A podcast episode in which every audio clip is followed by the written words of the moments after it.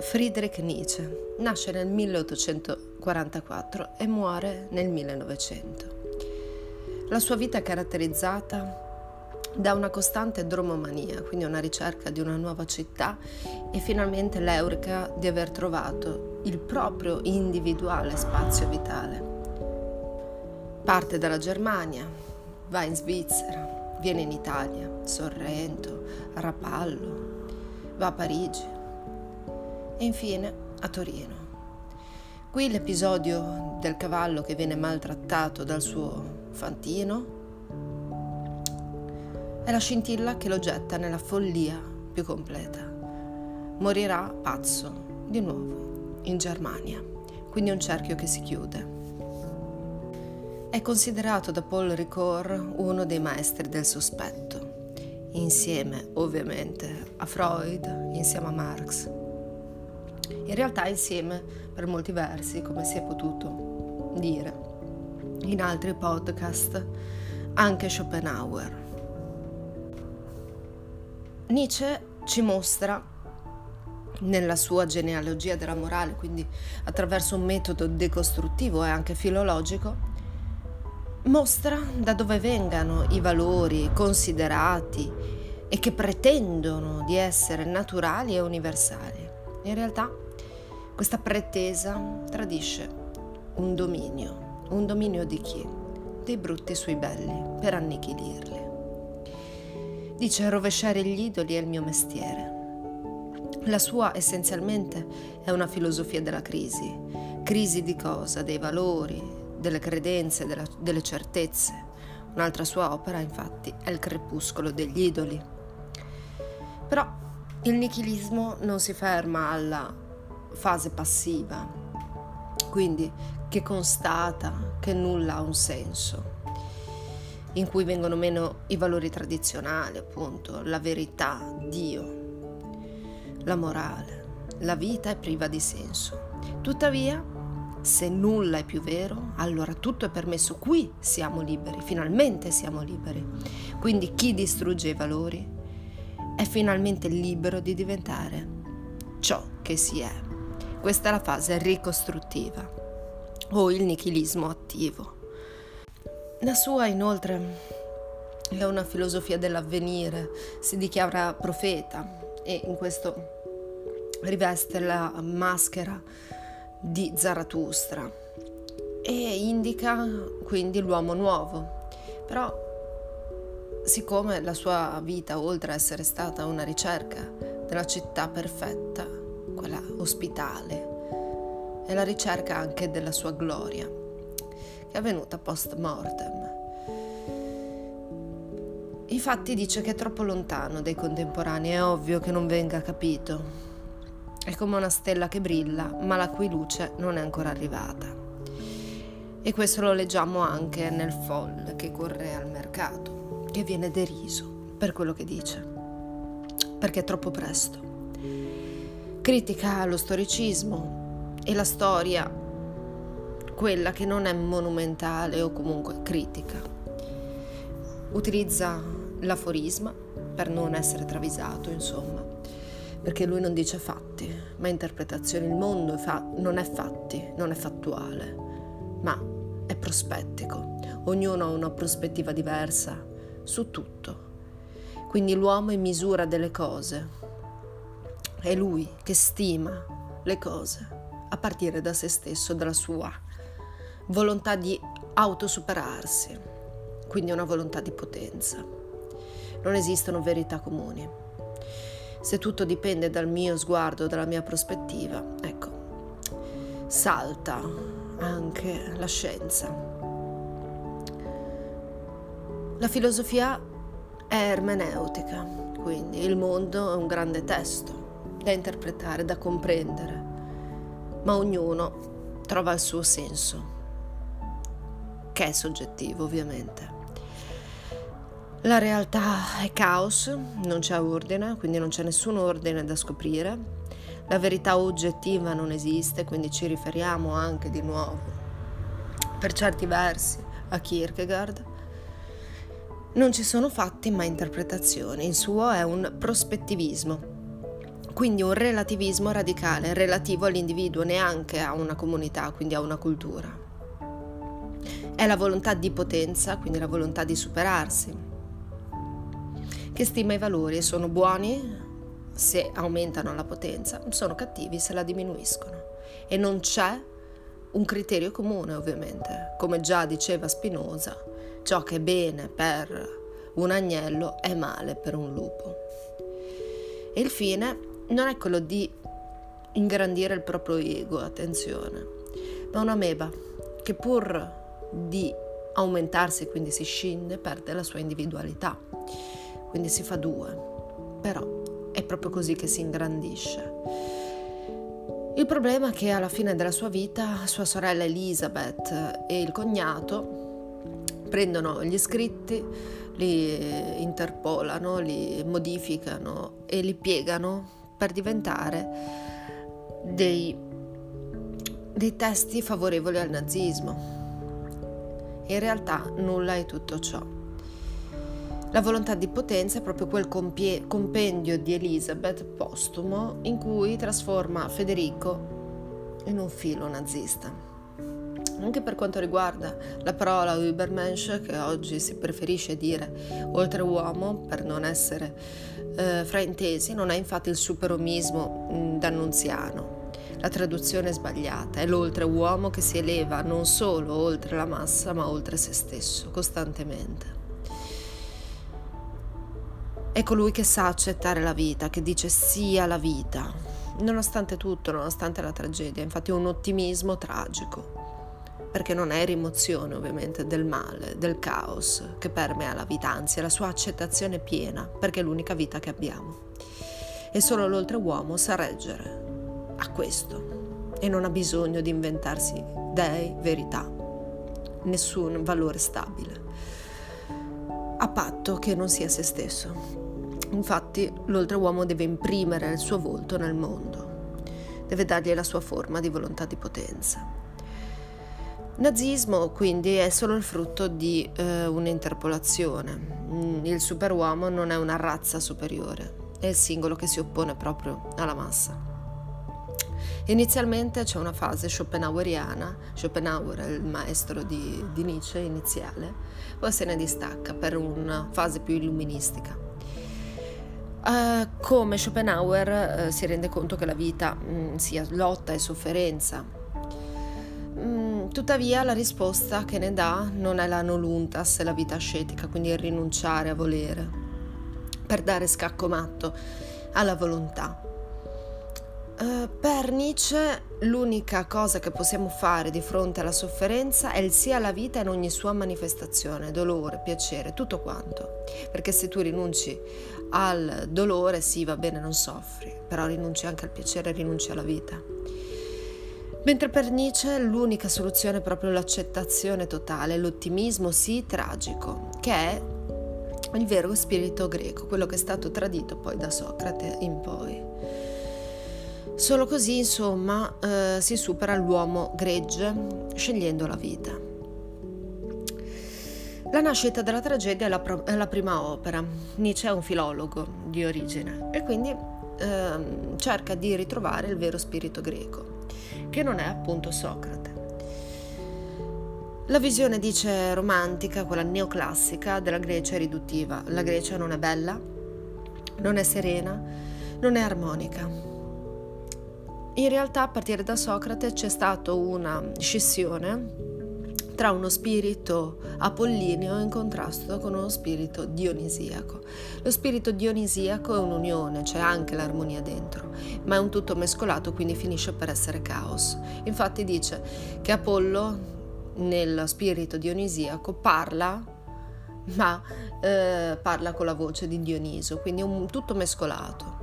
Invece da Socrate in poi è stato preso solo ciò che serviva per mascherare il caos, quindi Apollo, e gli è stato dato uno status di verità, ma è una mistificazione. Quindi spirito dionisiaco e apollineo in realtà riflette, essendo la fase ancora schopenhaueriana, proprio il dualismo tra mondo come volontà e mondo come rappresentazione. L'ebbrezza dionisiaca rivela il noumeno di Schopenhauer, che è volontà cieca, è vita, volontà cosmica, una e non personale perché è comune a tutto, quindi non è la tua volontà, la tua volontà dice la volontà generale, ma non è la tua volontà.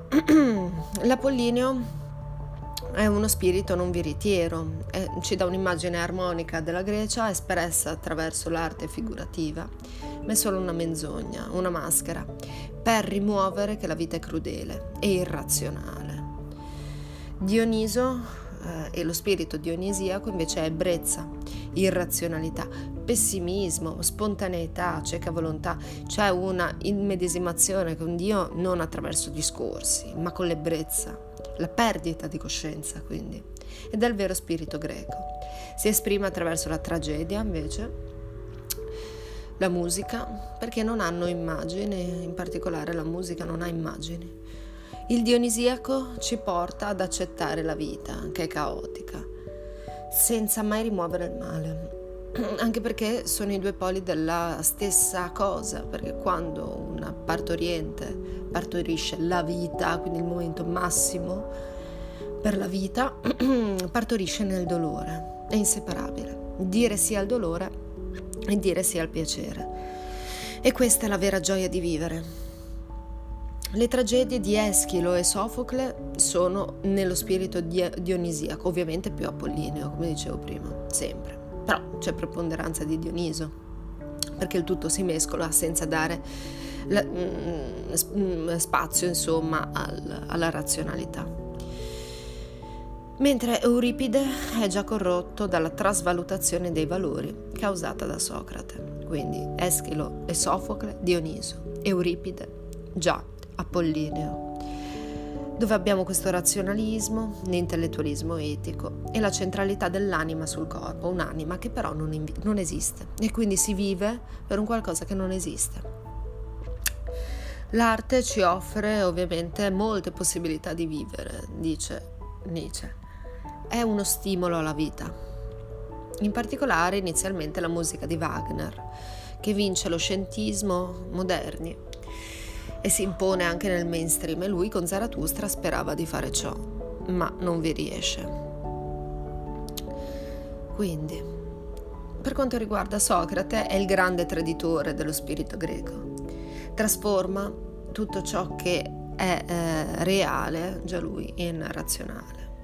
La realtà è armonica, la realtà eh, può essere conosciuta tramite la scienza del bene quindi discriminare ciò che è bene e ciò che è male, basta conoscere per fare bene. Questo però è un ottimismo sciocco. Il Dio è quasi sempre un deus ex machina, quindi un espediente utilizzato per rassicurarci, un garante della conoscenza, dei valori morali, un orologiaio appunto. La compiutezza di questa scissione, di questo allontanamento ovviamente si ha con Platone, il grande dualista che ha separato le due realtà, due conoscenze e l'anima e il corpo. Riducendo insomma questa realtà, l'unica che abbiamo, a non realtà, non vera realtà. E mm, l'anima ovviamente non ha valenze religiose ancora, serve per accedere al razionalismo a fini conoscitivi. Il cristianesimo eredita il dualismo, introduce in più un peccato e viviamo in una contraddizione da cristiani. Questa è una moratoria in realtà, questa vita, per vi- la vita vera. Quindi si accetta la sofferenza come eh, modalità per accedere nell'aldilà, rinunciando però al piacere perché è peccato. L'unico modo dunque è tornare a Dioniso, sì alla vita nonostante tutto, nonostante il male. Quindi il nonostante ci rende chiari che noi non dobbiamo rimuoverlo, però dobbiamo dire sì alla vita, è l'unica che abbiamo. Se l'uomo mediocre si spaventa di fronte a questa vita, al caos, l'oltreuomo la supera. Ecco il senso. In Zarathustra abbiamo una metafora Ah, la metamorfosi del cammello che esplicita questo nostro uh, passaggio dall'uomo occidentale all'uomo nichilista all'oltreuomo. Zarathustra non è altro che il dio persiano Zoroastro, che il cui principio è il fuoco, e il mondo è manicheo, cioè diviso tra bene e male. Inizialmente abbiamo questo cammello docile che sui sobbarca di tutti i pesi, assomiglia molto a un asino, che dice sempre Ja, ja, e cosa vuol dire in tedesco ja? Vuol dire proprio sì, dice sempre sì. Vorrebbe ribellarsi, ma c'è qualcosa che lo frena e questo qualcosa è un drago che gli dice sempre tu devi, su ogni scaglia ha scritto tu devi e impedisce ogni tentativo di ribellione, di togliersi questi pesi di dosso, che sono i pesi ovviamente dell'uomo occidentale. Ad un certo punto non ne può più. Il cammello diventa leone e distrugge tutti i pesi e dice io voglio. Infine diventa un bambino che ride il cammello dunque è l'uomo occidentale che porta i pesi della morale platonico-cristiana, pesi fasulli, di cui poi Nietzsche ci svelerà l'origine. Perché ogni menzogna non è mai innocua, e eh? attenzione, e questo è il punto. Quindi non è solo un dovere conoscitivo, ma un dovere morale. Il drago frena i tentativi di ribellione, è l'imperativo categorico su ogni squama appunto c'è scritto tu devi, quindi il dovere. L'uomo sente che la vita è dolore e pensa che sia una giusta punizione di un dovere trasgredito. Non il proprio, ma il peccato originale e quindi si accetta passivamente ciò. Il leone è il cammello che capisce, distrugge i valori, elimina il dovere e la colpa, è la crisi dei valori eh, attuale, delle certezze. Se i valori non esistono, allora Dio è morto. Chi è che l'ha ucciso? Noi. La civiltà ora è in un nichilismo perché è angosciante stare su questo mare senza appigli, senza senso.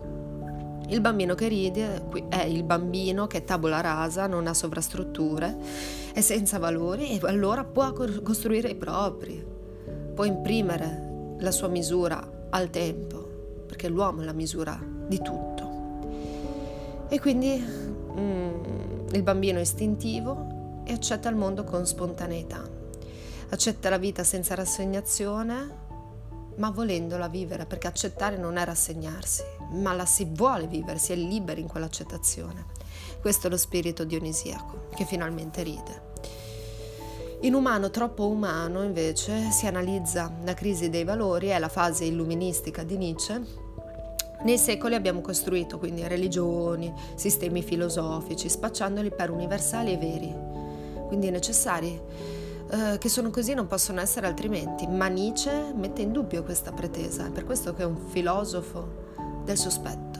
Sospetta di questo e mostra come in realtà siano umani troppo umani. Le credenze sovrannaturali sono umane troppo umane, cioè sono costruite dall'uomo. In realtà inoltre sono poco credibili, poco legittime e pure poco oneste. Infatti è disonesto averle costruite e la menzogna, come dicevo prima, ha sempre dei motivi, non è casuale, non è innocua. Quindi bisogna chiedersi perché la verità sia stata celata. La disonestà va smascherata, i valori, i dualismi sono stati costruiti da determinati tipi di uomini, da certi gruppi, per asservirne altri. La disonestà va smascherata per questo, perché è la costruzione di una parte per schiacciare l'altra. E sempre ogni dualismo, come dirà Derrida, filosofo postmoderno, um, mette sempre un polo in una condizione di eh, inferiorità rispetto all'altro, quindi la scrittura è inferiore rispetto all'oralità, la presenza rispetto all'assenza è superiore, il questa realtà inferiore rispetto alle idee, ehm, l'anima è superiore rispetto al corpo. Quindi ogni dualismo inserisce anche una gerarchia e uno strumento di potere.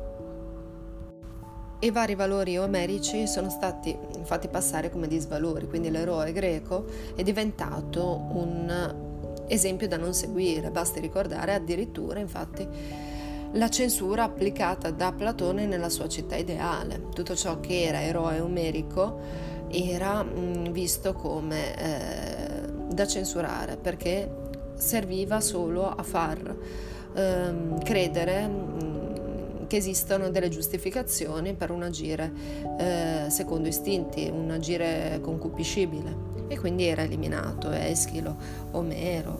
Ehm. Inoltre da Kant ci dice che se si segue il dovere, a prescindere dalla felicità, ecco, eh, alla fine mh, mm, si fa il bene. Quindi in realtà religione e filosofia convergono a impedire la felicità e il piacere, perché se uno non vive per il suo corpo, che è l'unica parte che abbiamo, ecco si è per forza infelici. E chi trasgredisce viene punito con la colpa e col biasimo generale. Bisogna tornare al vero senso della vita, quindi Dioniso.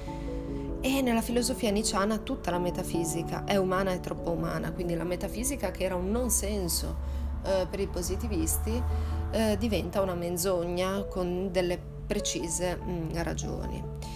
Um, Nietzsche rifiuta, nega alcuni aspetti culturali, il romanticismo, quindi l'anelito dell'infinito Dio, il rifiuto della metafisica in generale e quindi il rifiuto dell'idea del, del mondo ordinato. Il mondo non è ordinato, non è bello, tutto è caos, eh, l'universo non è nobile, quindi non imita l'uomo in particolare nella Gaia Scienza, che viene annunciata la morte di Dio. L'annuncio si trova nel famoso racconto dell'uomo folle, cioè l'uomo folle, che è il filosofo profeta, corre al mercato, che è il centro della società moderna, e cerca Dio con una lanterna. Quindi cerca il senso delle cose, cerca il senso ultimo. Gli uomini al mercato ridono, ridono di lui, quindi esprimono quell'ateismo ottimistico e superficiale del positivismo. Infatti nella Gaia Scienza viene accettata la scienza quando è volontà di potenza, ma viene rifiutata quando c'è lo storicismo, l'ottimismo, quindi il progresso, eh, la fede nel progresso da parte dei positivisti. Quindi l'uomo folle annuncia la morte di Dio ed esprime tutta la vertigine e lo smarrimento eh, dell'uomo del Novecento, insomma, che si sta affacciando al Novecento e che ha perduto i suoi eh, riferimenti. Questo sarà ancora più evidente nel, dopo le guerre.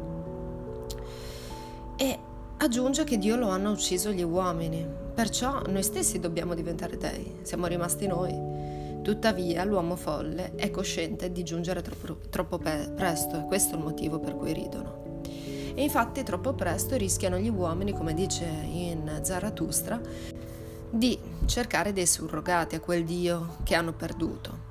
Quindi abbiamo ucciso Dio, le chiese sono diventate i suoi sepolcri, però non siamo ancora um, pronti a essere liberi, di essere noi gli dei che imprimono il senso alle cose, il loro senso, la loro potenza. Quindi gli uomini che non sono pronti ad avere la propria libertà vera, sostituiscono Dio con altri idoli e sono ad esempio il mito della scienza, del socialismo, dello storicismo, dello Stato, dell'umanità. In così parlò Zarathustra, dice infatti, mm, nelle pagine finali, racconta di uomini che si mettono ad adorare un asino, con grande ira appunto del filosofo pro, poe, eh, profeta e anche poeta, il quale constata come il passaggio dall'uomo al superuomo all'oltreuomo sia lento e difficile. L'asino è il simbolo dei sostituti idolatrici di Dio e allude quindi alle varie forme di ateismo positivo dell'Ottocento, nelle quali il vecchio Dio è rimpiazzato da supplenti eh, sciocchi, lo Stato, l'umanità, la scienza, il socialismo, che vengono a riempire il vuoto lasciato dalle precedenti strutture metafisiche. Dice, dopo che Buddha fu morto, si continuò per secoli ad additare la sua ombra in una caverna, un'immensa orribile ombra. Dio è morto? Ma stando alla natura degli uomini ci saranno forse ancora per millenni caverne nelle quali si additerà la sua ombra. E noi, noi dobbiamo vincere anche la sua ombra. Quindi per quanto riguarda la scienza, l'idolo è il mito nel progresso che dicevo prima. La tecnica porta spesso a un peggioramento della vita, ad esempio l'alienazione del lavoro. A lungo eh, Nietzsche critica il capitalismo eh, moderno, ma anche il socialismo. Non c'è una verità, non ci sono fatti, ma solo interpretazioni, quindi non c'è un, una linea da scoprire e la scienza va assunta solamente nel suo senso pratico di dominio sulle cose, la volontà di potenza abbandonando l'ottimismo positivista. E questo appunto nella Gaia Scienza viene detto anche. Il socialismo anche è una realizzazione eh, in terra di quel mito dell'aldilà eh, cristiano, quindi quel cristianesimo criticato da Marx, invece eh, è proprio la sua eh, filosofia perché si parla di uguaglianza, di assenza di ingiustizie e si parla sempre di un giorno che si realizzerà ciò. E quindi propaganda questa uguaglianza realizzabile qui, ma non ora. Quindi non viene spostato solo eh, non viene spostato nel tempo e nello spazio, ma solo nel tempo, ma è comunque spostato. E mentre la risposta alla folla, eh, tutta uguale, comanda un elevarsi al di sopra di essa, anche se non tutti possono farlo, il socialismo parla di un'uguaglianza coatta, in cui si perde la libertà ai propri connotati. L'uomo, eh, che Nietzsche comunque critica, un uomo alienato, denuncia la divisione capitalistica del lavoro, anche quella all'interno della, degli intellettuali che si specializzano diventano, perdono arte perdono spontaneità e diventano dei mestieranti, diventano dei, mm, degli artigiani, mentre c'è bisogno di una totalità. Quindi per Nietzsche il mondo moderno è eh, segnato proprio da una mancanza di ozium, viene preso l'ozium come un disvalore, il lavoro invece è la vera essenza dell'uomo quando invece l'ozium è l'autentica cultura. Ad esempio Elon Musk e Steve Jobs mm, dicono che nel no time, quindi quando non c'è il tempo, è solo lì che eh, può arrivarti un insight geniale, altrimenti non è possibile. Quando si lavora e si mettono in pratica delle tecniche, ecco, non arriva l'insight, allora c'è bisogno del no tempo, quindi dell'ozium.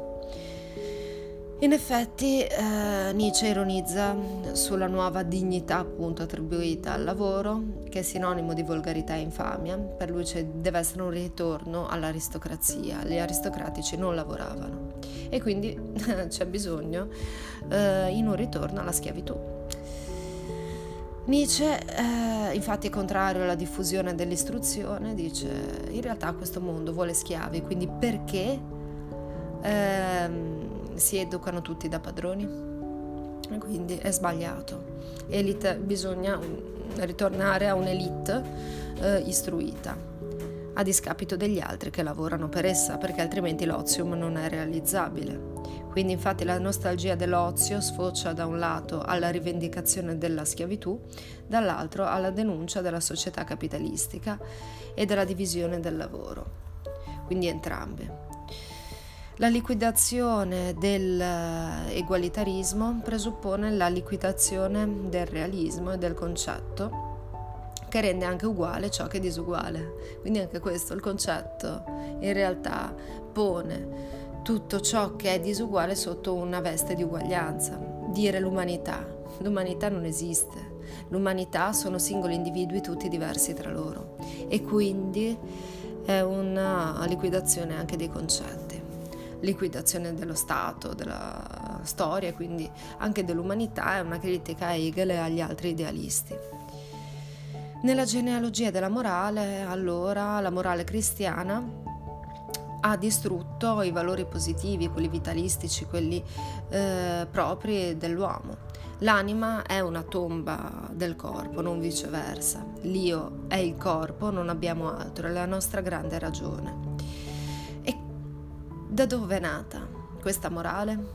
Dal risentimento. Infatti la chiama morale del risentimento dei preti, perché c'era invidia da parte di coloro che non erano sufficientemente potenti per dominare gli altri perché non avevano un corpo forte, non erano coraggiosi, non erano temerari e allora si sono inventati una morale per annichilire coloro che erano belli, dicendo che la bellezza è un peccato e quindi per avere una chance di dominazione sugli altri, ormai malati. Quindi è stata pensata per l'invidia dei belli e dei vittoriosi per dare un nuovo potere a chi per natura è debole e brutto e dovrebbe essere stato asservito, ma c'è sempre una tendenza a voler dominare. E quindi nella genealogia della morale si mostra proprio la ragione per cui è stata inventata. Questa morale ad hoc per annichilire i potenti per natura. L'uomo morale è il perdente che, invidioso, ha, volu- ha voluto mortificare gli eroi omerici e la vita stessa. Il debole allora qui prende il sopravvento imponendo a chi era forte atteggiamenti di rinuncia, deve rinunciare al suo corpo, alla sua potenza. Gli ultimi saranno i primi, no?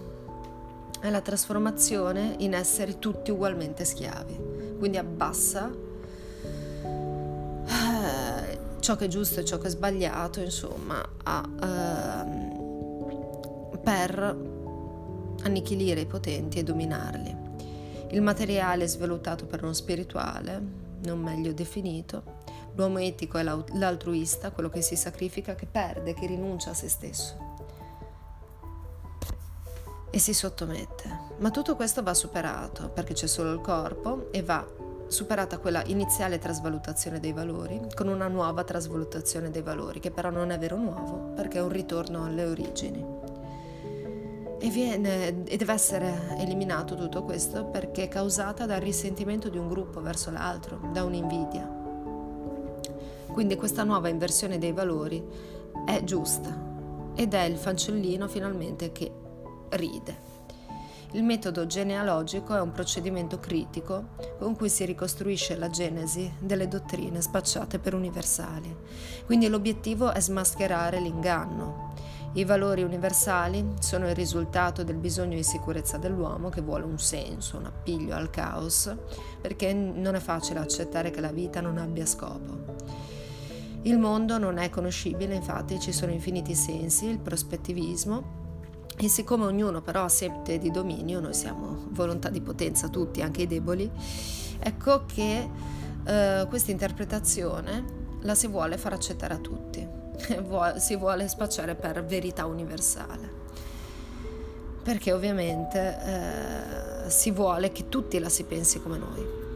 C'è un'ulteriore cosa che è difficilmente accettabile, è l'eterno ritorno, che è una, un senso sia cosmologico sia uno morale. Il senso cosmologico è che tutto torna in, ciclicamente, il tempo ciclico, non è lineare, non c'è un progredire, la storia non è un, una somma di attimi ma è un, un ritornare eternamente a se stessa. E Zarathustra è il maestro dell'eterno ritorno. Il ritorno non è angosciante se però si è scelto volontariamente per potenziarsi, quindi anche questo senso morale eh, ti deve dire guarda che quello che stai scegliendo ora tornerà perché l'eterno ritorno ci dice, l'Uroboro ci dice che il tempo è ciclico. Quindi scegli autenticamente, perché se scegli autenticamente e hai scelto per potenziarti, anzi sei contento che ritorna, tutto quanto uguale, di rivivere quel momento di grandiosità, di scelta autentica. Solo l'uomo che si fa scegliere, che è passivo, che sceglie mortificandosi, che sceglie l'altruismo che si sacrifica per altri e non potenzia se stesso, ecco, solo questo, mm, il passato futuribile, è visto come una tragedia, come un'angoscia. E quindi l'amor fati, l'amor del destino, è proprio l'accettazione di ciò che è, del destino che tornerà sempre uguale, perché voglio che sia così e volere che ciò riaccada è solo così che il passato viene riscattato. L'attimo è l'essere qui ed è futuro, passato e presente insieme. E sia la vita è accettare volontariamente la necessità e quindi si è liberi di accettarla in realtà, questa necessità dell'eterno ritorno, anche perché l'eterno ritorno è una scelta autentica. Quindi se torna comunque si è liberi tutte le volte. Il nichilismo passivo diventa attivo perché il sì al fato, il sì al destino, è un sì che viene dato da un soggetto libero che lo ama. È un'attitudine, un atteggiamento e nell'atteggiamento rimaniamo liberi. Noi possiamo, se anche tutto sarà sempre così, se io sono libero di accettarlo e lo accetto volontariamente, ecco, lì si rispecchia la mia libertà e gli faccio acquisire un senso al mio, la mia prospettiva. Le parabole di Zarathustra che narrano questo sono il nano con le sue spalle che gli dice che ciò che è dritto mente. Inoltre c'è una porta con su scritto attimo e due strade che si biforcano, sembrano andare dritte, ma poi si incontrano. Sono il passato e il futuro che si incontrano, quindi tutto è circolare e tutto torna. Poi siamo in una campagna, un giovane addormentato sotto un albero, un pastore, ha una serpe nera in gola, quindi l'uroboro, che non viene via, sta soffocando, quindi è l'uomo occidentale che è soffocato dall'eterno ritorno. Zarathustra, dopo aver provato a toglierla, gli dice di mordere la testa. Quindi vinto lo schifo, morse con un bel morso e qui inizia a ridere. Il serpe è proprio l'uroboro, ci soffoca l'eterno ritorno, ma non ci soffoca più quando gli diamo il nostro morso, la nostra impronta, gli diamo il nostro senso. Quindi la risposta è questo amor fati, amare di atteggiamento libero, accettarlo pienamente, il destino. Il destino perché se gli diamo la nostra impronta, ecco, è la nostra impronta che ritorna, la nostra volontà di potenza. Amiamo quindi tanto la vita che vorremmo vivere sempre. E il superuomo, l'oltreuomo ride perché è autenticamente libero. Chi riesce a vivere l'eterno ritorno, chi non ha paura del passato, chi non ha paura del futuro, riesce a vivere la vita nella sua profondità. Infine la volontà di potenza è la volontà del destino, allora, il sì all'eterno ritorno e viene redento il passato. Si accetta la dimensione tragica che insieme vita e dolore, piacere e dolore. Si dice sì alla vita, reggendo con la morte di Dio, anzi diventiamo noi gli dei che diamo un senso alla storia. Si fa proprio la prospettiva dell'eterno ritorno, quindi. Ci si emancipa dalla morale, dal cristianesimo, ponendosi come volontà di potenza, che procede oltre il nichilismo, affermandosi come attività interpretante e prospettica, quindi è un fascio di stime, la volontà di potenza, di azioni. E il giudizio dipende solo da quel fascio lì che riceve poi una stima di converso dalle cose che stima. Quindi è uno specchio che stima ed è stimato, è potenziato dalle cose che fa e sono bene appunto se, le, se ha ricevuto questo giovamento. La volontà di potenza quindi è un di genitivo e soggettivo, quindi la volontà di avere potenza e volontà dell'uomo che è potenza. La scelta eh, dell'uomo eh, per valutare allora che cosa è potenza per lui è la salute, la forza, il proprio corpo. È la vita stessa intesa come forza espansiva e autosuperantesi la meba che si sdoppia. La vita non è mai autoconservazione uguale, ma spinta all'autoaffermazione, accrescimento, sovrabbondanza. L'Uber perché continuo quindi oltre passamento di sé degli altri, della folla. L'uomo è una corda tra il brutto e l'oltreuomo e percorrerla non è per tutti. Finalmente sia la vittoria di Dioniso su Socrate.